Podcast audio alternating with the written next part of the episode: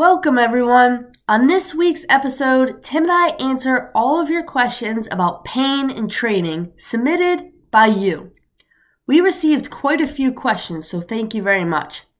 We tackled your questions with all of our might to provide you answers about Tim's hip pain status, Tim's pain management strategies, what books we recommend related to season three's theme, how to evolve your model, our thoughts about common three letter acronym systems, and our own struggles working with persistent paying clients. Thanks again to all the listeners who provided questions. Tim and I hope you enjoy the show as much as we enjoy recording it.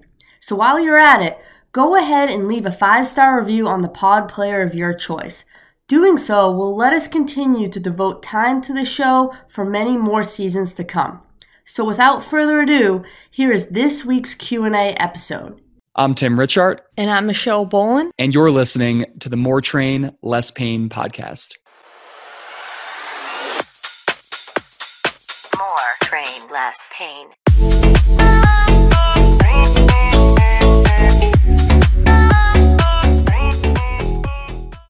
So, Tim, we got some questions on Instagram from people wanting us to give the deepest, most intellectual answers to them on this podcast. This highly high level Q and A here, and the first one is actually just directed towards you, which I'm a little jealous of, but can't wait. The first question is Where is Tim in his own journey with persistent hip pain? What changes has he made to his overall management strategy? Long winded here. As a result of concepts he's learned over the past few months. All right. Well, welcome everyone to another exciting episode of More Train Less Pain. Um, I appreciate everybody that put questions in to Instagram. I know me and Michelle got a bunch, and we did our best to kind of condense them into some unifying themes. And I especially appreciate the you know this person's interest with kind of my own struggles with hip pain and potential surgery, and kind of everything that's that's formed the impetus for a lot of the discussions that Michelle and I have had this season.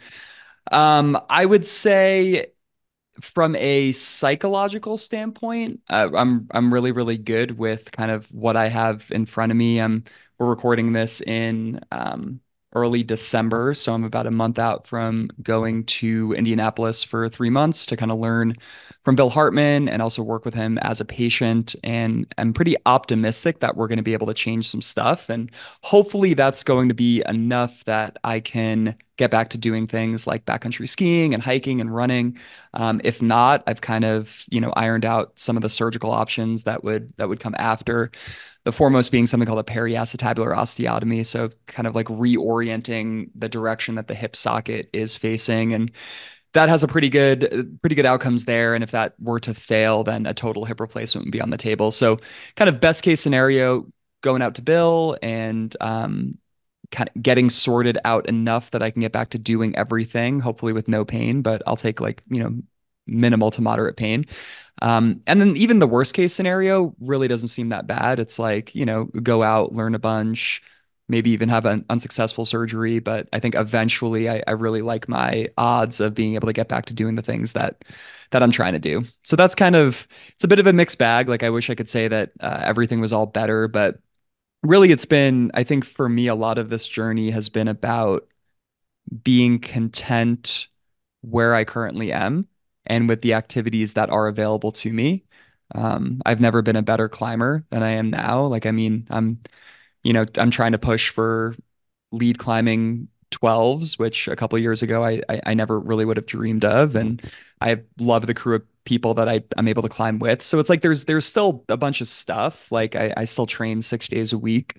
Um, it sucks for sure, and it's probably the most important thing in my life that I'm actively working to change. But I think uh, the episode with Sam Leffers, I forget which episode number, but I think episode four or five, we talked a lot about trying to remove urgency in these persistent pain situations. I also think Seth did a really nice job about uh, schooling us with chronic versus persistent pain. And I've been trying my best to use persistent pain when possible. Um, but you know, one of Sam's big things was in persistent pain, the importance of removing the need to change it like right this second and being able to find stability and a modicum of peace and stillness with where you are. And I think that it's been a rough journey to get here, but I've been able to get here. And it, you know, it I don't wake up every morning thinking like, oh my God, this has to be changed by by noon. And I think that's been really helpful in enabling me to stay fairly sane and fairly happy and fairly centered um, you know, throughout the past year or two when this really has been has been quite an issue. I don't know, does that does that all make sense? Oh, I had the mute button on right there. um, yeah, that makes perfect sense. Um, I think this season has been awesome for the both of us. I think we've learned a lot and uh, have been able to apply it. And you, especially, like directly into your situation. And you talk a lot about John Pope and the Sam episode. Um, how have you related what you've learned to maybe some of your current clients? Maybe conversations or strategies that you've had with them? I think something that comes up because we've talked about this like, like attracts like when I was a runner I worked with mainly runners and now you know as a somewhat aging athlete in persistent pain I seem to seem to be attracting more and more of that and that's okay. Um, a conversation I feel like I have a lot with my patients is and this is something that I stole from John Pope but this concept of like it's okay that you're in pain. Everybody's in some amount of discomfort and the thing doesn't start when you're better or when you're out of pain, because being like completely better or completely out of pain probably isn't the goal anyway. So it's this how do we continue to exist in this middle ground of I'm in some discomfort, um, and that's okay. And I want to do things to reduce the amount of discomfort that I'm in. I want to do things to reacquire freedom of movement and comfort of movement so that when I get into the gym or when I do my sport or activity of choice, I can hit the positions I need to hit. Um, but it's okay. Like we don't we don't shut things down because we have, you know, 4 out of 10 elbow pain before a climbing session. We warm up, we go through our mobility stuff, and even if that four out of 10 pain still is there, which it's highly unlikely it's going to be that bad once you go through some movement stuff, it's like, okay, can we can we climb easy? And uh, okay, if we have to take a, an off day, can we do some other stuff? So I, I think really always trying to find a way around, a way to acknowledge their discomfort, their pain, to give validity to what they're experiencing, but to also continue to support them in walking this path of an active lifestyle and one of self-efficacy. I like that a lot. Um, I was just in a business course, and of course, with like a lot of sales, it's all about making promises. Like, hey, I will get to the root cause of your pain. That's why I'm different. And of course, you know, I don't take everything that I hear um, fully. I kind of try to put it in context, and it's it's definitely this battle as a professional and someone who owns their own business to navigate that world of I will solve things, I will fix things, we will remove that pain, versus maybe an advantage I have is I see people more longer term, and they don't maybe see me as the fixer of that problem that they have, but the idea that everyone is in some sort of discomfort and pain is something that probably makes people settle and feel okay, like you're right. And especially if you tell like a certain story or relate it to a certain client, uh, another client, you know, they you just have to keep moving. And one of my favorite quotes from you actually is uh, I think it's in the Tony Gentilcore episode, is you basically say like the biggest lesson from like adult life is that you just have to keep plugging away and that's something that I've kind of said to a lot of my clients recently. It's like, it's all about consistency. And you're most of the time being an adult, you kind of just feel okay and try to get through the day. But that's all it is, especially if you relate that to pain. It's like you just have to keep mo- moving forward. And usually that's has a lot of positive outcomes. Yeah, I I completely agree with that. I, I really going back to the sales thing that you mentioned, that's the one because I've taken a lot of, you know, PT entrepreneur business coursework in my eight or nine years of doing this. That's the one thing I can never get behind is the whole like I will fix your pain. Like this mm-hmm. will be gone. Cause it's I, I mean I'll call it what I think it is. I think it's dishonest. I think that's false yes. certainty. And I think that false certainty is probably one of the biggest disservices that a healthcare provider or like a movement professional can give to someone. Um, this is a I mean, not to jump too radically, but we're going to talk about kind of recommended books and and things that keep coming up in these conversations. But um, especially with a lot of people that have trained under Bill Hartman, the book Thinking in Bets by Annie Duke, and I, I know like Peter Attia is a big fan of this book as well. But essentially, it's a book on probabilistic thinking and this notion mm-hmm. that like no one's ever sure of anything. Like everything is always just probabilities. And to me, that's improved my own sense of sanity and well-being with what I do with people because I mean if you're guaranteeing that you're going to get people better what happens when they don't? Like d- does that mean that you're bad at what you do? It certainly means that you were dishonest in your certainty um, but I think that that notion of probabilistic thinking of saying okay you know I'm 80% certain that these are the things that are impacting your pain to some degree. And I think we can intervene on them to some degree. And I think it's really, really good odds that we can get you feeling better. But we never know with 100% certainty. Like to me, people are smarter than you give them credit for. Like especially that a lot of like sales oriented training gives people credit for. And i mm-hmm. think that people can sniff out the lack of authenticity in the whole like follow me and you'll lose 30 pounds in 3 months.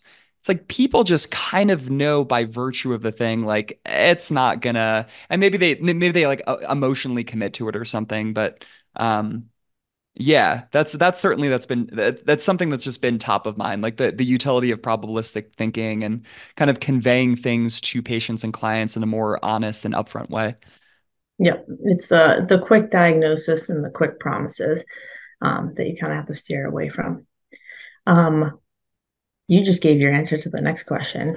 The second question we got was What books do you find are most recommended amongst your guests? And you just nailed off one of them, Thinking in Bets. I think that was my only contribution to that question. So I want to hear what you have to say to this. I know. So you're done.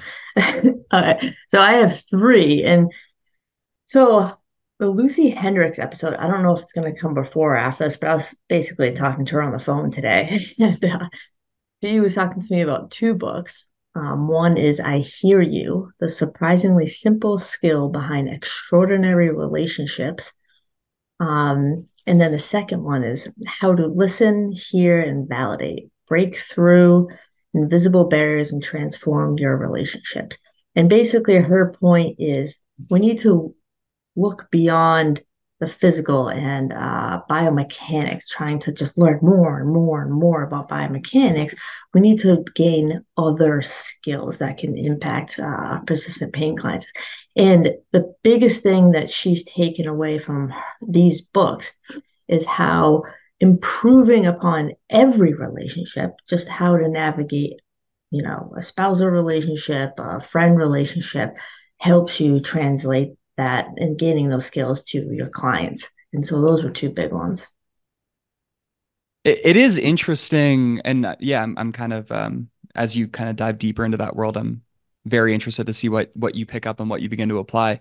But there, in our field, I've been thinking about this a lot. There's this tension between almost like movement optimism like everything's going to be okay. We just need to have a positive attitude about movement and exercise and pure biomechanics, where it's like the position of everything matters.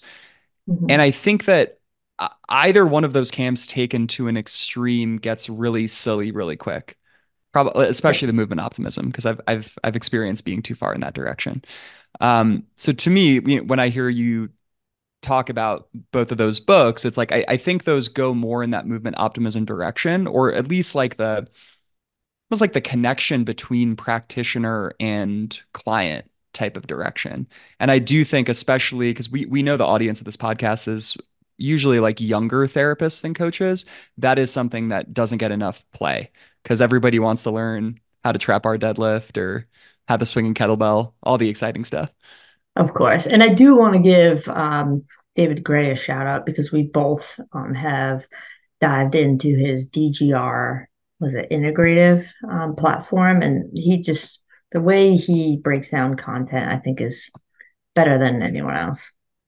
Yeah, he's I mean, he's hands down my most recommended practitioner for young therapists looking to learn a biomechanical model because it just seems yeah. like it's been very durable over the over the past few years. Like i've i mean i've been a fan of his for probably 5 or 6 years at this point and i've seen evolution for sure but it doesn't seem like these giant phasic shifts that some other people have had where it's just like it's it's been fairly consistent. And there's some nitpicky things that I, I might not agree with but like by and large i just think it's incredibly solid biomechanics. It's very approachable.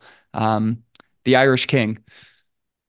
Yeah perfect and the last book that i'm going to recommend is one that is coming out probably 2024 january february is uh, i wrote an ebook it's now 15 pages. It's in the editing process right now. It's probably going to be a little bit more. But I basically compiled all of the lessons I've learned from our guests in doing this season of More Train Less Pain. And I've broken it down into it's called Reframe Performance. What a epic name that is. Fantastic name. yeah. Uh, four simple ways to keep your clients working out even when they are in pain. And so I basically took four lessons that I've taken from the season. I have quotes from our guests, and I've kind of just compiled like a summary of what I learned and maybe ways in which to help other trainers implement those lessons in the training setting. It's like a it's like a tools of titans for more train less pain. Seriously though, I know. Yeah, and now that we've gotten to a listenership fairly equivalent to Tim Ferriss, we're going to start doing Tim Ferriss stuff. Yeah, we just got to get them behind the paywall now.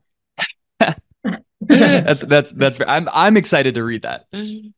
Perfect. Good. I'm glad. I've been working yeah. on it for a while and I think it's kind of good to like summarize the season. Like I have all these notes from each guest because I listen to the podcast just like a fan of a podcast. Like I write down notes from people and I try to like think about it a little bit more, like how I can get better at this. Have, especially from like the Doug episode you did. I just like loved his perspective on things and Sam too um, was a little bit different. Okay. For, for Third sure. question? Yeah, I think so. Third question. How do you think about continuing to treat and train clients while simultaneously attempting to evolve your professional model? We'll be back to the show in just a minute.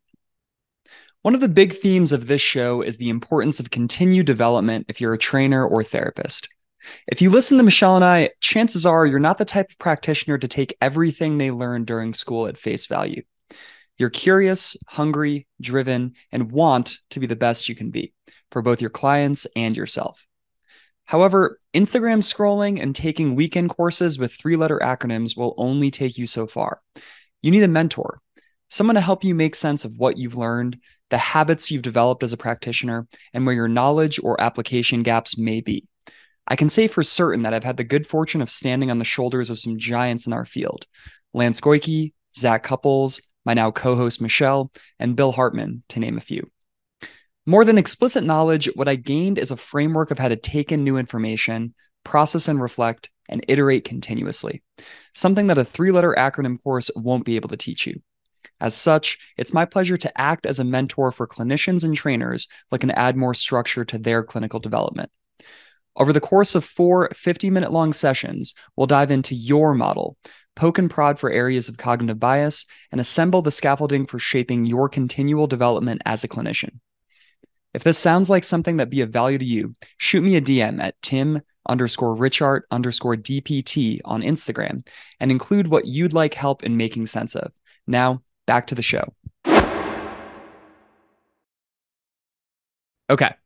So here, I think this is an excellent question, by the way. And this is something that uh, shout out to Margaret Randolph. She's the owner of Ethos Colorado Training Center, where my physical therapy practice is located.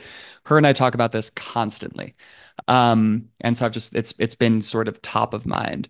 But I think that if you're in the business of working with people, which if you're listening to this podcast, you probably are, you should always be attempting to learn and improve your model and how you interact with people um, that's kind of non-negotiable. Like at some level that that needs to be done. There there should be probably a process of reflection. Seth Oberst did a really nice job talking about this in the most recent episode. So let's call that like, let's call where you are 1.0 and you're like kind of learning your model 2.0 right you could like currently treat at 1.0 and you're and you're learning some stuff and eventually you're going to implement this 2.0 model mm-hmm. i think mm-hmm. when you're in that process you probably treat people at like model 1.2 or 1.3 like things that are just beyond what you have been doing um, mm-hmm. but you don't throw the entire you don't chuck the baby out with the bathwater. You don't upend everything to do everything per this new model. Like like you have to make small iterative changes when it comes to what you're actually doing with your people. And probably the longer that you're doing this the slower that process gets to be and I think there's an interesting middle ground between the model that you treat and train off of and then the model that you're learning. And that will be kind of the model that you train yourself at or like you experiment with things with your own body at. So if you're, you know, you're at 1.0, you're learning 2.0, you decide to like start treating at like 1.3 1.4 i think you can train yourself at like 1.7 1.8 you can take you can be a little bit more experimental because the downside of things not working on you is is going to be lower and i that's helped me kind of stay sane and uh to use your word reframe like this this process of professional development in a really useful way that it doesn't have to be like learn everything and now apply everything. It can be like learn everything and apply it bit by bit and then experiment a little bit more with your own training.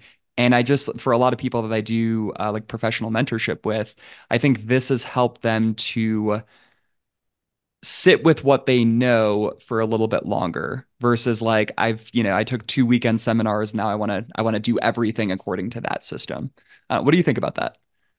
Yeah, I agree. Um, I did like when Seth talked about just being honest with clients. Hey, I learned this. Do you mind if we kind of try this out? I think most people would be a little taken back by that, like as a trainer saying that, because we want to like exude confidence in what we're doing. Um, but the training yourself a little bit more experimental at that higher 1.8, as you referred to it, model, kind of allows you to take that on for yourself before you kind of go into the, the client realm. So I think that's a great strategy um, versus maybe involving the, the client if you're not like quite comfortable with it. But I think that's I, a great I, analogy that you did. I like that. And I think um, Bill Hartman had an email recently, like out to his list. It was something talking about, I forget what the term was, like movement empathy or movement sympathy or something but essentially like you become a better coach when you can start to feel what your clients might be feeling and the only way that you get there is to like do mobility stuff on your own do training stuff on your own and expose yourself to a wide variety of stimuluses and I, I think over the past couple of years what i've gotten really really good at is like training through persistent pain and and, and like kind of trying to feel like okay is this more is this something that we can kind of push a little bit more is this something that we have to uh, you know, withdraw slightly from, but navigating that.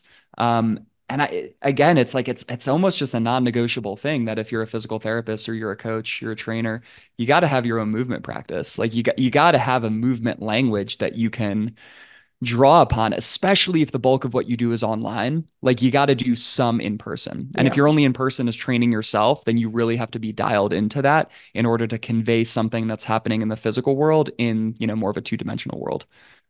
Yes, absolutely. And actually I come up with cues all the time based on what I'm feeling and what I'm messing around with in my own training. And I kind of say those things to my clients. And a lot of it like works really well. Um, I even gave like a few clients a, a new cue I was thinking about in relation to a split split squat the other day. And I was like, yeah, it allows me to still be learning through like what I'm doing, what my body's feeling. Okay. Number four Question number four. Geez, Tim, you're killing it over here. Tim has alluded to meditation, breath work, and deliberate cold heat exposure in episodes and in social media. Where do these uh, modalities fit in within the more train, less pain extended universe? Again, th- thank you to whoever asked this question. Um, I won't talk too long about it. I, I think probably meditation is the big thing that's come up with a lot of guests this season. I think for me personally, it's been a really useful exercise. And so, uh, full transparency, I use the the Waking Up app. Uh, we're not affiliated in any way, but I think Sam Harris put together a really good product. Um, but more and more, I've just found myself using like the meditation timer on the app, which is just like it gives you like a gong sound every five minutes. It just lets you know time is passing. Because the timer, like if you set a 20 minute timer on your phone, a lot of times at minute eight, you're like, shit, did I like did I forget to press start on this thing? Um, so I think the meditation timer is very useful, but more and more I, I find myself just kind of like sitting in silence for anywhere from like six to 21 minutes, depending on what the demands of the morning. And I think for me, the way that my brain works is I think a thing or I feel a thing, and then I tend to do a thing. Right. So it's like this stimulus response, stimulus response, stimulus response. And Sam and I talked about this in our episode earlier this season. I think what meditation is really good at is attempting to unpair that stimulus response relationship. And even like Bill Hartman, who I would not, you know, he's not like a, a Eastern philosophy type of individual, uh, referenced his own meditative practice is something that he finds incredibly useful. And it's kind of like the same thing, just 10 minutes of observing thoughts and letting them go. I think for people in persistent pain, this becomes a really important skill because your body is going to send you a bunch of signals that it doesn't like the current position that you're in or the current movement that you're doing. And a lot of those signals, not saying that they're not important, but they're not things that you should deal with right then. Right. If you're like right now, I'm sitting and recording this podcast with you, my hip is like a four out of 10 pain it would be if I got up and moved, then I'd be no longer recording a podcast. So a lot of it just has to do with like, okay, I, I acknowledge that I'm feeling that. Now I'm just moving on with the next thing. And I think that meditation just has a tremendous power to engender that type of skill in people if they're in a place to receive that type of thing. I mean, I think all my friends that are like in their mid 20s that have tried meditation are like, eh, it's not, I can't do it. I suck at it. And Sam and I talked about this a lot, but it's like the whole I suck at meditation thing. It's like, yeah, that's, it's the exact thing that you need then. Yeah, I did like when Seth was talking about it's just intent is the only thing that matters. Like for me, I like movement meditation. Um, going, I go out for a daily walk um, multiple times a day, probably anywhere from 10 to 30 minutes. And to me, that's my time. I don't really listen to anything. I kind of try to look up at the trees, take a few deep breaths, and um, just kind of observe like what's happening to me in the moment. Um, trail running for me is the same thing. I never listen to music, and I'm always just like smiling at how like beautiful the woods are and taking in the moment. Um, Modern Wisdom, the podcast. I don't know if you listened to that. Uh, Sam Harris was on a few weeks ago, and he talked about just just acknowledging small moments is a form of meditation. Right. Just sitting here on the podcast, being like, "Wow, I'm really enjoying this conversation with Tim. This is great." Looking around the room and just being aware of this individual moment is is like having those frequently throughout the day as much as you can is a form of that. Yeah, I think that's really useful. I would also say, and this is this is a Sam Harris concept. Um, there's a lot of meditative practices that emphasize sort of like de-identification. So it's like you, uh, like in a, like a, in a really common sense, uh, someone comes in with like persistent pain for ten or twenty years, and they're, they're basically like they are their back pain, or they are their mm-hmm. neck pain. It's like I, I I am I am this person with pain. And I think that the next step back from that is I am a person who is currently suffering from this pain. And that's that's a that's a fairly profound reframe when you understand mm-hmm. like those two sentences and how that very like minor structural change kind of changes everything. Because it's like you're not like you're you're not just your neck pain you're you're everything and you happen to be experiencing neck pain but it doesn't take away of the everything elseness of your you know of your existence. And i think meditation gets into an interesting place when you realize like um like i think what they're trying to guide people towards with a lot of more like eastern traditions is the sense that like you're not even the thing that's experiencing that unpleasant experience. Like you're you're like you're just part of consciousness at large. And i think like that's where it might be a bridge too far for me to be useful to like actually recommend it to clients but there is something there. It's like you know mm. you you think that your you know your unique circumstance matters so much but you're really just part of this larger thing. And this larger thing generally kind of wants you to succeed. Like there's a general goodness to the universe but again, that gets that gets a little out there for me. I do think the de-identification aspect of that is very, very important though. And I think a lot of times, like when my symptoms have been most flared up, kind of being able to nestle into the whole like no no i'm like i'm i'm tim i'm still tim i provide value to patients and i like learning about concepts and i love my friends and my family and i also happen to have this hip issue and that sucks but it's not all there is I love that. What about breath work, cold heat? Um breath work i won't i, I kind of feel like out of my depth talking about it. That might be a season four topic because I'm I'm starting to learn a little bit more about that. Uh, I do think cold and heat have been big changes for me over the past six months. So deliberate cold exposure, a couple mornings a week, I go sit in a tub of like 36 degree water for anywhere from like three to five minutes. It's chilly. Amazing. Um, and then a couple nights a week, I'll go sit in a sauna that's about like 195 degrees. I think that the cold for me uh, has more a lot more psychological benefits than physiologic ones. I think it's there's a lot of moments in life where you kind of want to take like the easy way out, like you want to take like the path of comfort. And I think the second that I'm standing on top of that tub of cold water before I've like put my body in there. It's all of those thoughts magnified by a hundred. So it's just like getting into that habit of it doesn't matter. I'm going to do this thing because this thing is good for me. This thing is like adaptive to my long-term goals. I think going through that process on a regular basis in a really like physiologic kind of way seems mm-hmm. to be very, very useful. And it's something that I kind of look forward to uh, continuing. I also think metabolically, it's like my activity level is the lowest that it's probably ever been in my adult life, and I'm still fairly lean. So I, I do think there's there's something to uh, like the thermic effect of your body having to heat itself up after getting really, really cold. The only thing I'll say about sauna, like, you know, I, I, think people that are smarter than me for sure have talked a lot about like the health benefits, Peter Attia, Rhonda Patrick. Um, something that isn't really talked about is uh, like as a form of social connection. So like I go to a place that has a sauna and I have a couple friends that I sauna with and you're in there and it's just a hot room and if you brought your phone in your phone would melt and if you had AirPods in they would melt. So it's just like you yes. have to just like sit with people and just kind of shoot the shit. And I really think in 2023 like that's a forgotten skill. And it's like there's definitely physiologic things happening for sure, but I also think it's just like it's this nice low stress form of connection. And for me it's like really deepened my relationship to the people in my life I do that with or I'll even I'll go alone and it's just like okay now you're chatting with a stranger for 20 minutes. Yeah.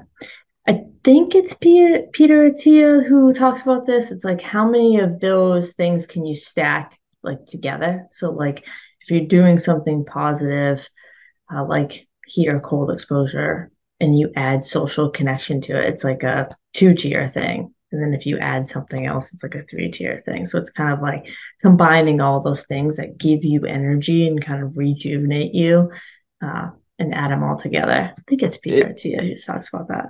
I think it's interesting you bring that up because I, I, was going to mention this with the answer to the first question, but I find like the thing that I never need any motivation to do is like the body weight strength training that I do, which is like mm-hmm. four days a week. Like there's no, like that's so deeply ingrained in me at this point. There's no, I probably don't even need music, but like I look forward to it. I enjoy it everything else that I do now has such a strong social component. And I think that's been tremendously helpful for me in 2023. Like I climb with people, I do cardio, like incline treadmill or stationary biking with people. My deliberate cold and heat is with people, walks are with people. And like that's, I do miss kind of like, you know, more of what you're doing these days. Like you know, being alone and going for long runs through the mountains. But I think, especially in times of duress or high stress, having these active practices that also tie in social connection, eh, there's so there's something so fundamentally human about that. Yeah, and especially when we talk about persistent pain clients, there's a lot of people who feel lonely out there, and, and that could really help with maybe some symptoms. For sure. I mean, like the classic example of like a runner that can't run anymore and their entire life, their entire social life was kind of around. Like I, I remember my parents struggling with this or my dad, like when he was in his 40s and couldn't run anymore.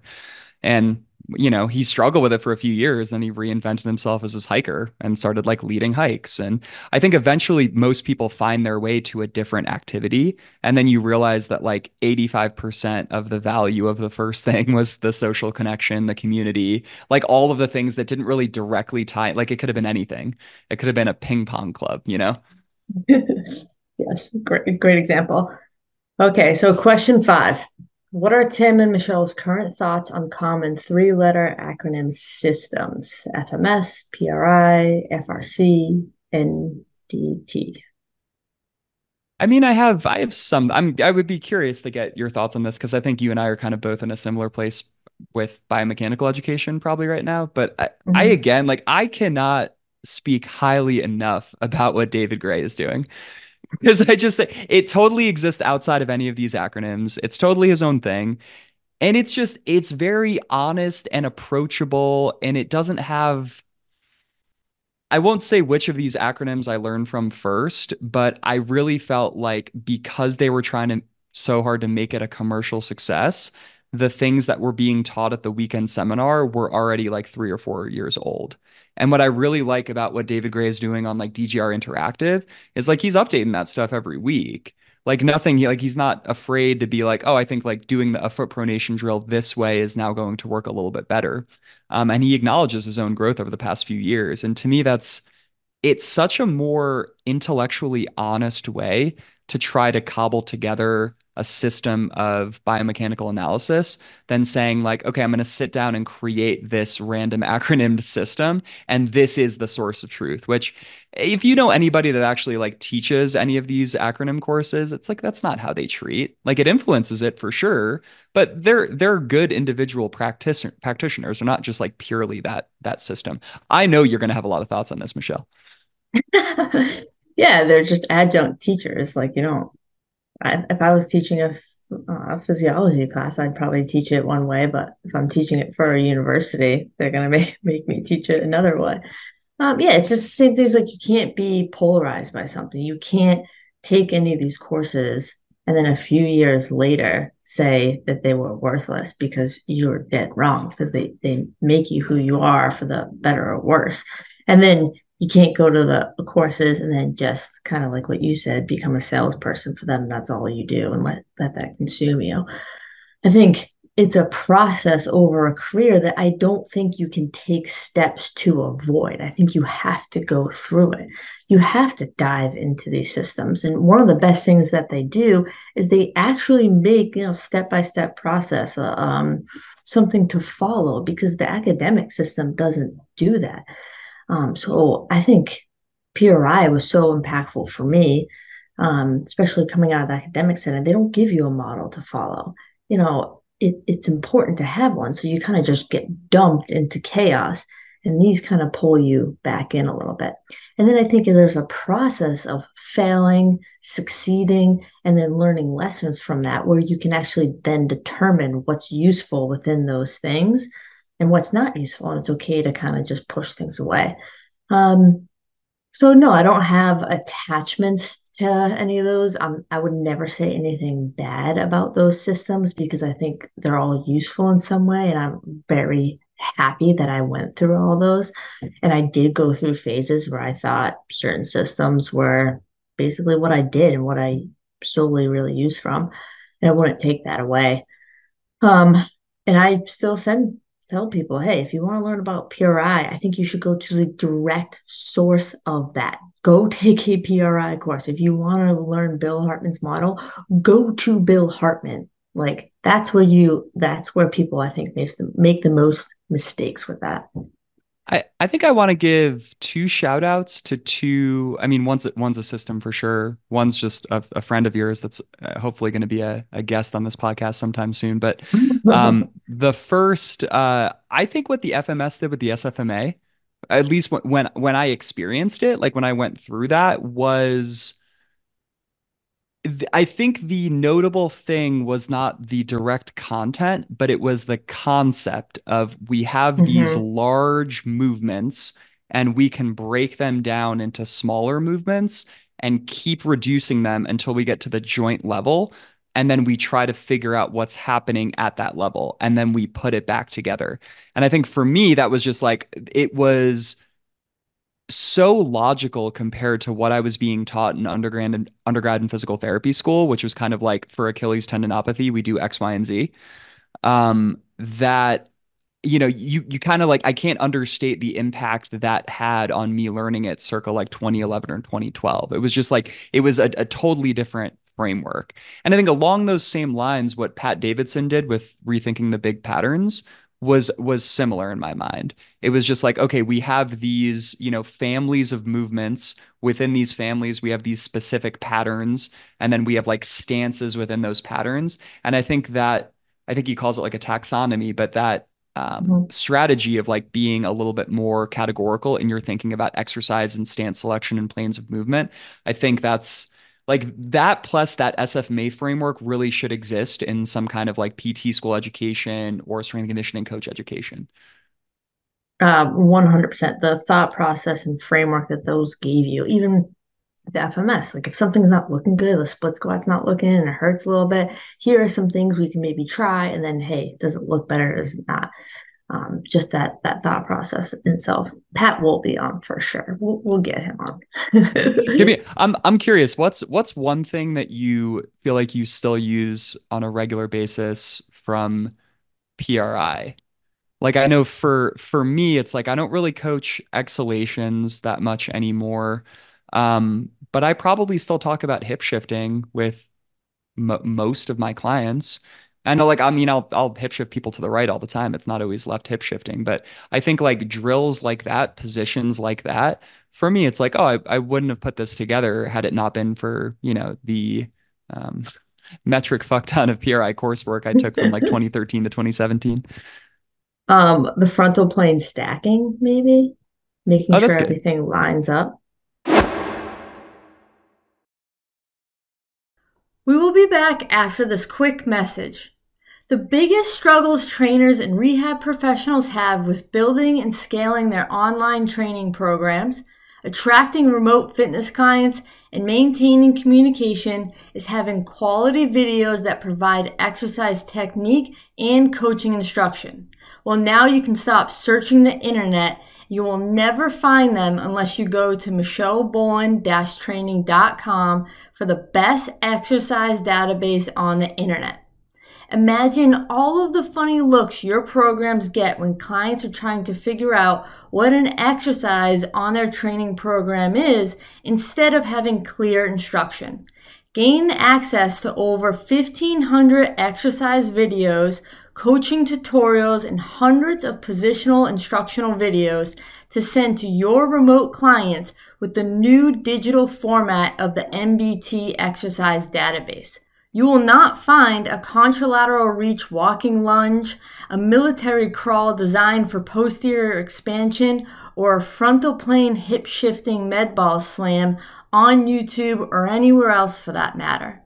The new database dropped in 2021 and hundreds of fitness and rehab professionals use it to easily build out their online training programs with built in buttons to insert the videos into personalized training programs or to use videos to send to their rehab patients for at home homework. The database will transform your training business by drastically improving scalability, improving communication with clients, and teaching them proper technique from afar. If you don't believe me, Dr. Pat Davidson said, and I quote, this database is a goldmine for coaches who care about executing movements for athletes that can legitimately impact sports performance and health. So head over to michelleboland-training.com to learn more. And now, back to the show. Um, I think that is super useful. Um, I remember going to their cervical course and being like, did I just go to like to an astrology course? Like I'll just never use any of that stuff. I'm, a, I'm, I'm an Aquarius. Is that? yeah. But with all, what all this stuff reminds me, and this is great why I have my computer up because I know exactly where they are. My two favorite quotes. One is by a season two guest that we had, Lee Taft. He said, you want to have the knowledge to be able to recognize when you need that knowledge. And that's what all like the systems I think do. Um, where you have to have the knowledge of where you need to pick and choose from. Um, and then the second one is by none other than Neil deGrasse Tyson. I guarantee you that the most important moments of your life are decided not by what you know, but how you think. And that goes back to having a just a thought process or framework to to kind of move around from. I, I like that. I think what both of those make me think of is this is what I was alluding to when I first answered this, which like I think that you and I biomechanically are probably in really similar places right now where it's like we're learning a little bit, but a lot of it is taking what we have learned and attempting to prune it and shape it in a way that seems useful and most coherent with what seems to be working with us and with our clients. And I this is something that David Grey's talked about recently on his podcast, just this like for for him, he feels like his biggest uh, like area of professional growth, like length of time of professional growth, was two years where he decided he wasn't going to like like look at any uh, like physical therapy content or take any coursework. It was just he was just going to like mm-hmm. figure it out based on what he had learned to that point, and he was actually able to consolidate things. And I think from that emanated, you know, this like David Grey interactive stuff that you and I are both pretty stoked on. But I think it's got to like it's got to be phasic in that way, and probably like the earlier you are in your career, the more coursework you're allowed to take. But at some point, you need to pull that back and just start to attempt to think for yourself, get a mentor, take Michelle's coaching classroom, so, something like that that will help you sort of like make sense of the raw content that you've been presented. Yeah, we talked about this in the Seth episode. Everyone wants because there's just so much information consume, consume, consume. I actually like really respect David Grey's process of just not consuming anything and just focusing on what you know and learn. That takes skills too to kind of like dissect and move through. Um, yeah, I'm definitely in a phase now. I'm not saying I know everything about biomechanics, but I'm like, listen, like I kind of know enough where I need to just focus on putting it into practice, I actually have other skills that I need to develop. I need to develop, you know, all the stuff we've been talking about this season, communication strategies, um, how to validate and listen to someone, and also like business strategies. Like I spent a lot of time on that as well. Um, so you can't dive into just one thing at a certain point. You need to kind of step back and and just find how to how to use it better. I think that clinicians and coaches are really uncomfortable with failure. Like they see like an exercise that doesn't get the desired outcome or a program that doesn't get the desired outcome as a failure. And I think that a lot of our listeners would be much better served attempting to reframe that as just like a learning opportunity that they can try to figure out on their own versus, mm-hmm. oh, this entire model is now wrong. Time to go learn a new one, which I think is probably one of the most disastrous mistakes like a young clinician can make is thinking that what they have learned in its entirety is useless because it didn't work on this subset of patients. Yes. And I think that kind of comes to why we built this season or a theme. It's like you came at it more from like a personal exploration kind of process. I came from it because like I don't really suffer with chronic pain. So I actually struggle with empathy towards uh, communicating with people who do. Um, so I really needed to kind of learn that from a, a different angle. For sure. Okay, so this is the last question. If this was from someone else, if I could only listen to one episode of season three, what would it be? What would you say, Michelle? You know, it's like I'm very biased in this, but I'd always just say Seth, Seth Oberst. I just like love it from like a friend level. And I think he brings so much to the table. And I think that episode we talked about so many different topics that you kind of get like a wide variety. Um, but I will say Sam Leffers is probably someone I learned from the most, maybe. And then your Doug Kechijian, I say his last name right, um, episode was yes, was refreshing. I thought it was just, it validated a lot of my own beliefs, which I think is just as important. I think Doug Kechijian might be the most interesting man in the universe. It might be actually a two-way tie between him and Seth, but they're interesting in very different ways. Um, we've alluded to both of these episodes already, and they were pretty early in the season, but I think Sam Leffers for anyone that needs a little bit, anyone struggling with persistent pain that needs a little bit of a psychological reframe and how to think about like their own existence and their own like resistance to their pain. Mm-hmm. Probably, if I had to pick one, it would be the Sam episode, but a really close second would be John Pope. And I think that the person that benefits from that episode is more like the David Goggins type, where it's just like they need to be told to kind of just calm down for a second and to continue training, but to not just bash themselves, you know, into a wall. And it makes sense. Like it's, you know, Sam works with people that are in chronic pain from a psychological standpoint. And John Pope and uh, Craig Weller do Building the Elite, where they work with, you know, like special forces selection people that are literally willing to run through walls for the betterment of of this country. So it's like they they approach the same problem from very different ways. But I think if you were to listen to both, um, and you're someone that's been struggling with persistent pain, or you have a lot of clients that have been, you'd be in a much better spot. Yeah, there you go. So listen to those episodes first, and then and then carry on for sure. Hopefully, you listen to this episode before you listen to those episodes so that you know oh, which yes. episode to listen to. Makes sense.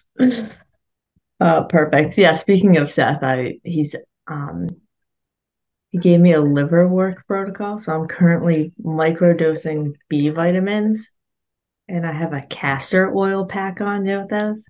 I I don't know any of the things that you like. I know that all I know what those words mean, but yeah, well, let's just not go into that. But yeah, I you, just value him. Yeah. Do you have to go get like the water from a stream that's in a forest under like a waning gibbous moon and then filter some kind of leaves through that water?